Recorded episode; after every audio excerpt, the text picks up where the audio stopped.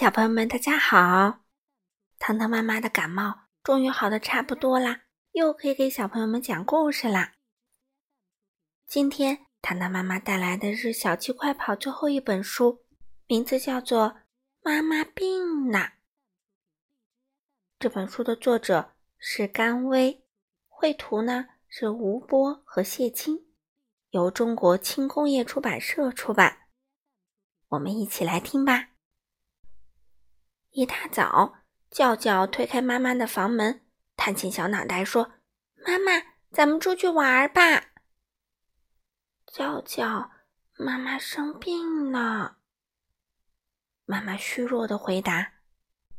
妈妈拿起药瓶说：“叫叫，快去帮妈妈倒杯水好吗？”“嗯，好。”“哎呀，快点，快点，快点！叫叫要倒水给妈妈吃药。”急急忙忙的叫叫跑上跑下端着水，哎，杯子里的水怎么只剩一点点了？我明明倒的满满的。叫叫难过的都要哭出来了。不要紧，现在妈妈可以吃药了，谢谢叫叫。叫叫腻在妈妈身边说：“妈妈，我再帮您做点什么吧。”我饿了。妈妈说道：“叫叫来到厨房，准备给妈妈做早餐。嗯，给妈妈做什么呢？对了，就做三明治吧，这个最简单了。西红柿加面包片加火腿就可以啦。”叫叫把面包放进了多士炉，按下开关，再从冰箱里拿出西红柿、火腿。嗯。火腿应该是要煎一煎吧，叫叫想。叫叫把火腿放进锅里，小心翼翼地打开火，端起锅。可火腿怎么也翻不过来。哎，火腿怎么粘在锅里啦？叫叫赶紧拿铲子把火腿弄了出来。咔，面包也烤好了。叫叫把面包、西红柿、火腿叠在一起，装进盘子里。嗯，早餐一定要有牛奶。叫叫拿出牛奶倒进杯子里。